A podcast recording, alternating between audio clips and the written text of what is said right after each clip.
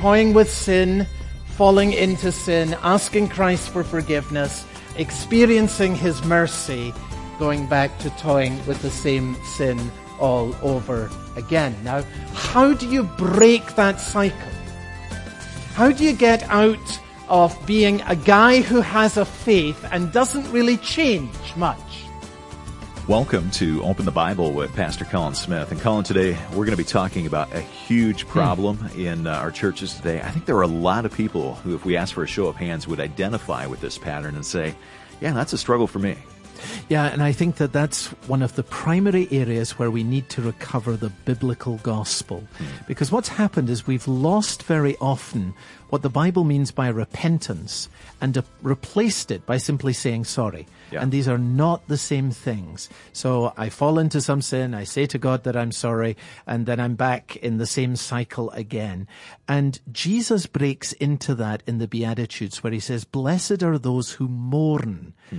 And he's not talking here about uh, grieving the loss of a loved one. He's talking about mourning over our sins, looking at something that I've done until I loathe it so that I am going to have a strong resistance towards going back and doing it again. Now that goes to the heart of biblical repentance. And I think grasping this and understanding how to mourn my sins, mm-hmm. which we're going to look at today, is of huge importance for making progress in the Christian life. Well, if you can, I hope you'll open your Bible and join us in Matthew chapter 5 as we begin a message, Cultivating Godly Sorrow. Here's Pastor Colin. Blessed are those who mourn, for they shall be comforted. We've seen that there are three kinds of mourning. Natural mourning is grieving someone or something you have lost. Then we saw there's such a thing as sinful mourning, which is to grieve something that God never intended you to have. And then we saw that Jesus is referring here not to either of these two, but to a third, to spiritual mourning, which we defined as grieving over your sins against God.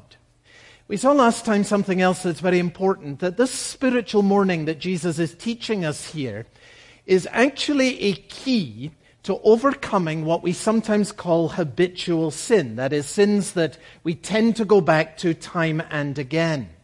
If you've read the book of Judges in the Old Testament, you'll know that there's a sort of cyclical pattern that runs right the way through the book of Judges. It covers many generations of the experience of God's people. And once you see the cycle, you'll see it recurs again and again throughout the book. It goes like this. God's people turn to idols. Then God gives them over into the hands of their enemies. Then they cry to God for mercy at the lowest point. God raises up a deliverer and everything is made well again. And then God's people turn back to idols. And round the circle goes again and again and again. If I was to give a sort of a pop title for the book of Judges, I'd call it How Not to Live the Christian Life. Going round and round in circles. You know what this looks like. Toying with sin, falling into sin, asking Christ for forgiveness, experiencing his mercy, going back to toying with the same sin all over again. Now, how do you break that cycle? How do you get out of being a guy who has a faith and doesn't really change much over 10, 20, or even 30 years? This happens. We see it around us, and we may see it very much in ourselves as well. And we're seeing that this uh, spiritual mourning is a key to breaking the cycles of sin that so easily can gain a grip in a person's life. Now, that's where we were last week in our first part of this journey in the second beatitude. Today we move on to the question how. This is the really practical question. All of today is application. It's all application. It's all about the question how can I practice this spiritual mourning? that's going to be so blessed and lead me into so much joy? How can I cultivate this godly sorrow that is going to be the means of bringing blessing into my life? How can I actually break the cycles of habitual sin and go after real growth in holiness of life? I have three very simple headings, so this is easy to follow. It will be easy for you to take notes, and you may want to do that today so that you can put into practice what Jesus is speaking about the spiritual mourning that will lead you into a great and wonderful joy. The three headings are simply this how to see, how to mourn, and how to find comfort. How to see, how to mourn, and how to find comfort. So, straight away, let's get into it here. How to see. There's an old saying, and uh, many of you will know it well. What the eye doesn't see, the heart doesn't grieve over. So little Johnny is throwing a ball against the wall and manages to crack his mother's choice vase. And what does he do? He turns the crack towards the wall so that she won't see it. And he says to himself, Well, now, what the eye doesn't see, the heart won't grieve over. Now, we're talking about spiritual mourning. What the eye doesn't see, the heart will not grieve over. It follows, therefore, does it not, that we only enter into spiritual mourning over sins that we have come to see. And here's the problem, folks, that by nature we don't see very well. Uh, we tend to justify what we do. We tend to become so used to ourselves that we find it difficult to imagine ourselves being more holy than we actually are, which often is not very much. We don't see ourselves as others uh, see us, let alone seeing ourselves as God sees us. So, how do you get spiritual sight? And the answer to that is simply this that reading the Bible is like putting on a, a pair of spectacles for someone who is uh, short sighted. Through the Bible, you will begin to see what God sees. You will begin to understand what grieves him uh, and what offends him. Reading the Bible will open your eyes to sins that you would not otherwise spot that may have been lurking in your life for a long time. Now, the Bible is full of this. I'm thinking, for example, of uh, Psalm 19 and verse 8, which tells us this that the commandments of the Lord are pure and they enlighten the eyes. They help you to see. This is written all over the scripture. It is a wonderful, wonderful gift of God. As you read the Bible, you are reading the words and the thoughts of God, and so you are able to enter into what He sees and to grasp it for yourself. Now, when I was very young, and some of you will relate to this as well, as a small boy in a Sunday school class, I was taught to read the Bible using what in Britain was called the Scripture Union Method.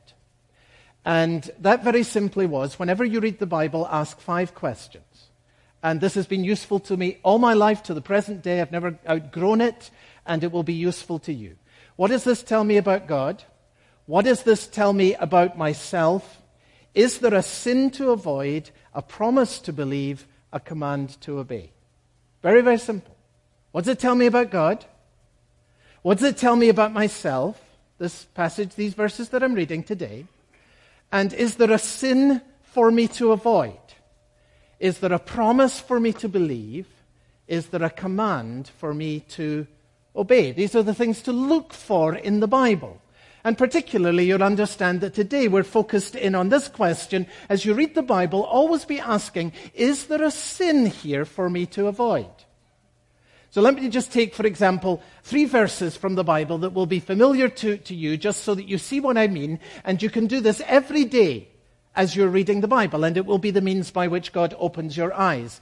1 Corinthians chapter 13, uh, you know these words from verse 4. Love is patient, love is kind, love does not envy or boast, it is not arrogant or rude, it does not insist on its own way, it is not irritable or resentful, it does not rejoice at wrongdoing, but rejoices with the truth. So I read that, but did you see that there are at least seven sins? That are quite clearly identified right there. What are they? What are the things that grieve God? What are the things that are offensive to Him? Number one, impatience, because love is patient. Number two, envy. Love doesn't do that. And if love is occupying my heart, I won't be doing that either. That's sinful. Number three, pride, because love is not arrogant. Number four, rudeness. Love is not rude. When I'm rude, that's sinful. insisting on your own way. Love does not do that. It is not self seeking. It is not overbearing. So when I'm like that, I sin and I need to see it. Love is not irritable. It is not easily provoked. When I'm easily provoked, I sin. And love is not resentful. What does that mean? Hanging on to past hurts is offensive towards God who forgives. So eh, here I've just read a couple of very, very familiar verses just to illustrate how to read the Bible and to ask the question as you're reading the Bible. Now, what here is a sin that I should avoid? And there are three verses and there's seven straight away. You won't find it hard to do this. You will find whatever you're reading in the scripture that when you begin to read it with these lenses, you will find that the Spirit of God uses the Word of God to convince you of sin, to show you where it lies. God's Word will open your, your eyes towards sin. Quite candidly, Guys who rarely read the Bible, don't have a Bible in their hands, don't read it much on Tuesday, Wednesday, Thursday, Friday. Guys who don't read the Bible don't see very many sins in their own life. Their eyes are closed. Close the Bible and your eyes will be closed towards the sins that lurk in your own life. But open the Bible and start reading the Bible in this way, and you will find that the Lord uses it so that you begin to see and that's the first part of spiritual mourning, you see. You can't grieve over what you don't see. So it has to begin here if you're going to enter into this joy and experience this change of life. A powerful message today from Pastor Colin Smith. You're listening to Open the Bible, and we're looking at cultivating godly sorrow. Today's message from Psalm 51 is part of a larger series called Momentum. It's all about how we make progress in the Christian life. In addition to the series on the radio, this material is also one of Pastor Colin's books, and we would love to send you a copy of this book as our way of saying thank you for your financial support. You can find out more or give online at openthebible.org or call us at 1 877 OPEN 365. Again, the website openthebible.org and our phone number is 877 673 6365. Back to the message. Here is Pastor Colin. Second way in which we see is through God's Spirit. These are three wonderful gifts here how to see through the gift of God's Word and through the gift of God's Spirit. Now, let me give to you a very simple picture. Imagine that you're walking through a dark basement. There are some hidden treasures in there, and there are some unopened gifts. But there is also all kinds of junk and there are all kinds of, uh, uh, all kinds of trash. There's a bad smell because some animals have got in through a broken window well and they've died there and they've been lying there for a very, very long time. And because there's still a break in the window well, there are some living ones that are lurking in the corners as well. Have you got this rather unpleasant picture? And here you are, you're beginning to go through this basement. And I'm telling you that that is a biblical picture of your soul. Now, think of this darkened basement with all this stuff that's there.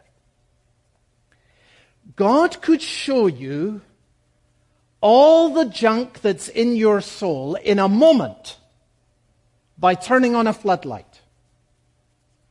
But if he were to do that, you would be completely and utterly devastated. You'd never recover from it. Not one of us here, including the one who speaks, could bear an instant sight of the full extent of our own sins if it was to be revealed to us on earth at one time. And so thank God, who is gracious and kind, that he does not show us our souls with a floodlight, but by his Holy Spirit, he leads us through the murky basement with a flashlight. And that, by the way, is why sanctification is a lifelong process. Because the Holy Spirit is always shining the flashlight into hidden corners of your soul where there lurks stuff that you were not aware of before. Jesus said this about the Holy Spirit. When he comes, he will convict the world concerning sin. And thank God he does that with a flashlight and not with the floodlight. Because there is more sin in all of our lives than any of us are able to see at any moment on the Christian journey. Thank God he is so patient with us, and that, folks, is why we must also be patient with one another. But, but here's what you can do given the work of God's Spirit. When the Bible identifies particular sins, we read just a list of them from a couple of verses a few moments ago. What you can then do is you can ask the Holy Spirit to show you where these particular sins may actually be lurking in your life. In other words, you can ask him to use the flashlight. So going back to 1 Corinthians 13, insist, love does not insist on its own way. Oh Lord, show me. Help me to see if there's a place where I've been insisting on my own way. Love is not resentful.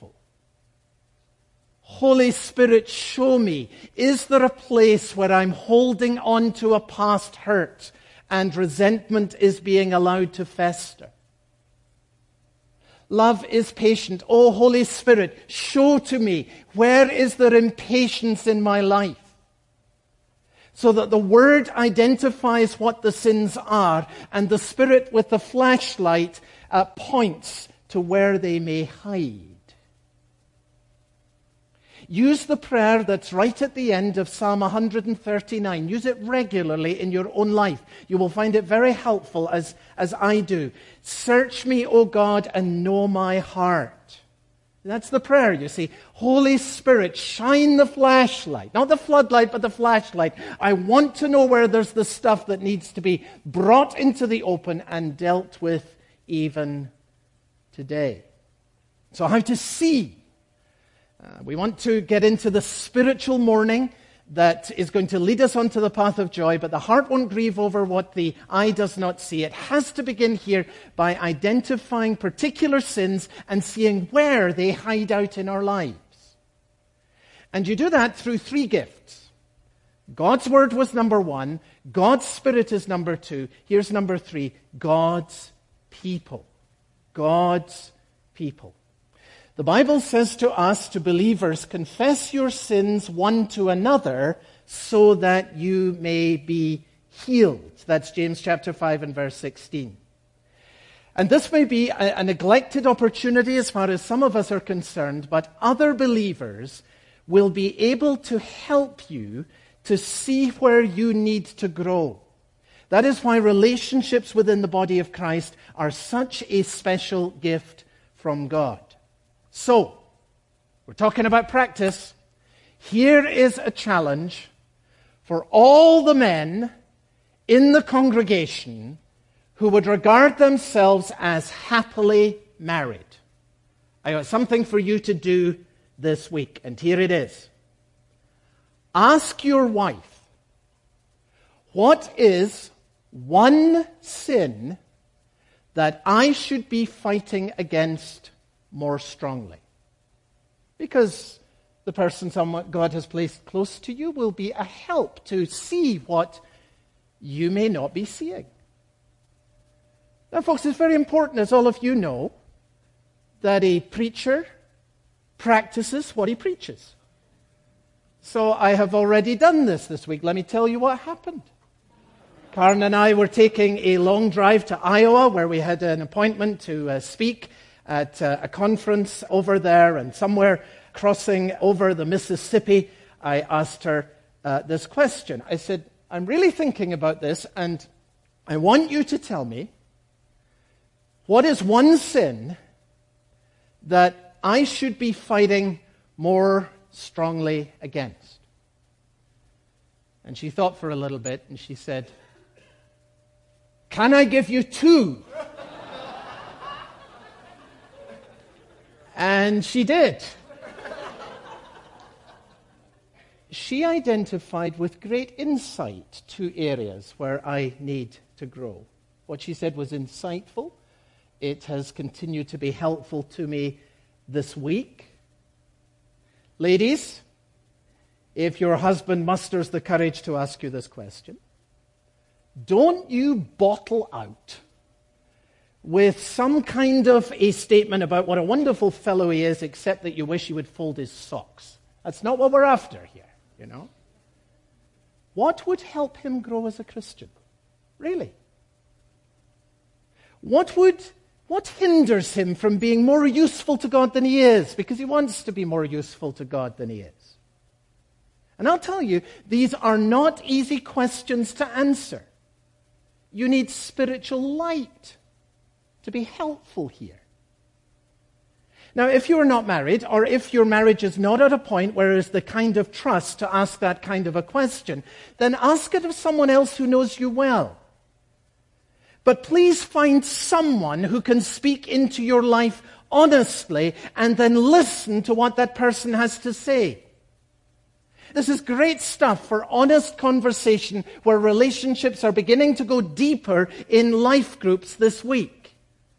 God did not call you to be a follower of Jesus Christ with the intent that you should be largely unchanged for 10, 20, 30 years in your quote, Christian life. So let's help one another to be on the growing edge of what it really means to be a follower of Jesus Christ. And it begins what? With seeing.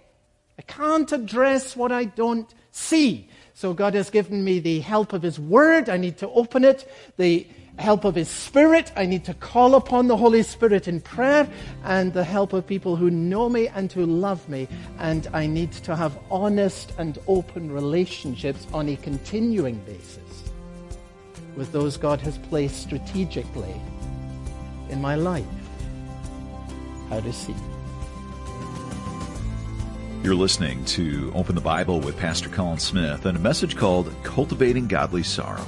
And today we focused on how to clearly see our sin. Next time, we're going to take a look at how to mourn and how to find comfort. If you can't listen to the broadcast on the radio, you can always come and listen online. Our website is openthebible.org.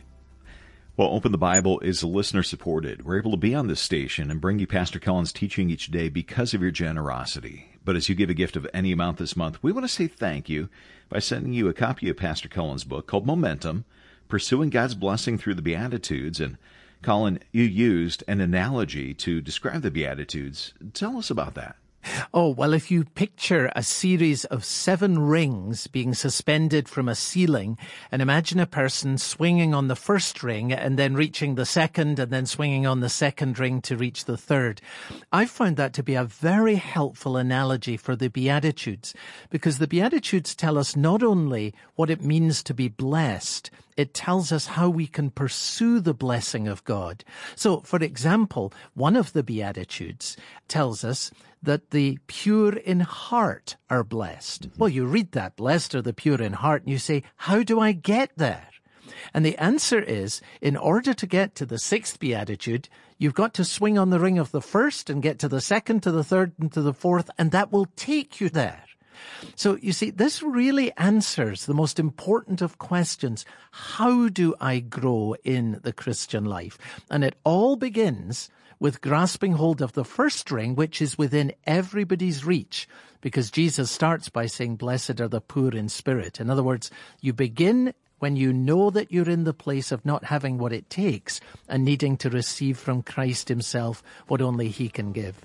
Well, we would love to send you a copy of this book. Again, it is called Momentum, Pursuing God's Blessing Through the Beatitudes, and it is our thank you gift as you give a gift of financial support this month. You can give online by coming to our website, openthebible.org, or call us at 1 877 OPEN 365. Again, the website is openthebible.org, and our phone number is 1 877 673 6365. For Pastor Colin Smith, I'm Steve Hiller. Thanks for listening, and I hope you'll join us next time. This program is a listener supported production of Open the Bible. One glimpse of the love of Christ will do more to strengthen you in battle against sin than a hundred commitments. Find out why Next time on Open the Bible.